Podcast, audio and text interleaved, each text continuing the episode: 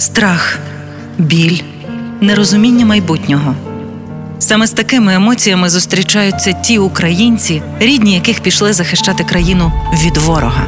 Як не втратити зв'язок та один одного? Дізнаємось у новій авторській програмі Злати Новосельської Чекаю вдома.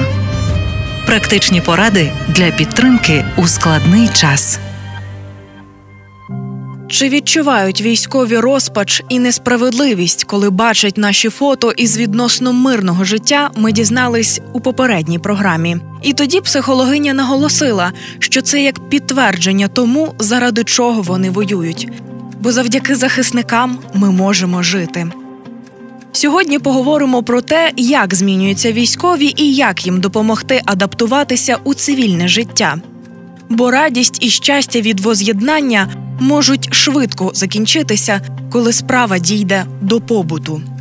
Повномасштабна війна триває два роки, і багато військових увесь цей час там, на фронті, наодинці зі своїми страхами, самі намагаються впоратись із викликами війни.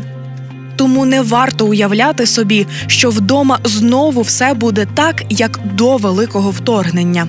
Для військових повернення у цивільне життя теж стрес каже психологиня Оксана Бугель. Можливо, потрібен час саме на адаптацію. Як людина, коли повертається, в неї справді може змінитися. Як взагалі якась мета в житті, ціль, якісь сподобання можуть змінитися. Декого з'являється бажання змінити роботу, тобто вибрати якийсь новий напрямок. Дехто переключається, змінює коло спілкування. Таке теж можливо. Тобто зможуть бути інші цінності ніж колись були в житті. Коло спілкування може змінитися. Більше друзів можуть з'явитися серед побратимів, а з іншими людьми підтримувати менше зв'язок. Таке також можливо. Нові захоплення. Ну, захоплення, хобі це завжди добре. Щодо зміни роботи, також варто якось підтримати, допомогти в тому напрямку рухатись. Зараз є багато можливостей перекваліфікуватися, подумати про те, як можна допомогти, там не знаю, чи як рухатись в цьому напрямку. Звичайно, можна звернутися до психолога. Є техніки, які допомагають прийняти якісь рішення,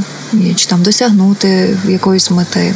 Тому це це все дуже ефективно. Але звичайно, що для цього військового має бути своя мотивація, і це він має бути в цьому зацікавлений. Вже у наступній програмі ми поговоримо, коли варто бити на сполох і звернутися до психолога по допомогу. Бо часто після повернення з фронту у військових безсоння, нервові зриви та ПТСР. З вами була Злата Новосельська. Бережіть себе. Партнер проєкту мережа аптек ДС. Власники картки клієнта ДС можуть задонатити свої бонуси на ЗСУ. Якщо ліки, то в ДС.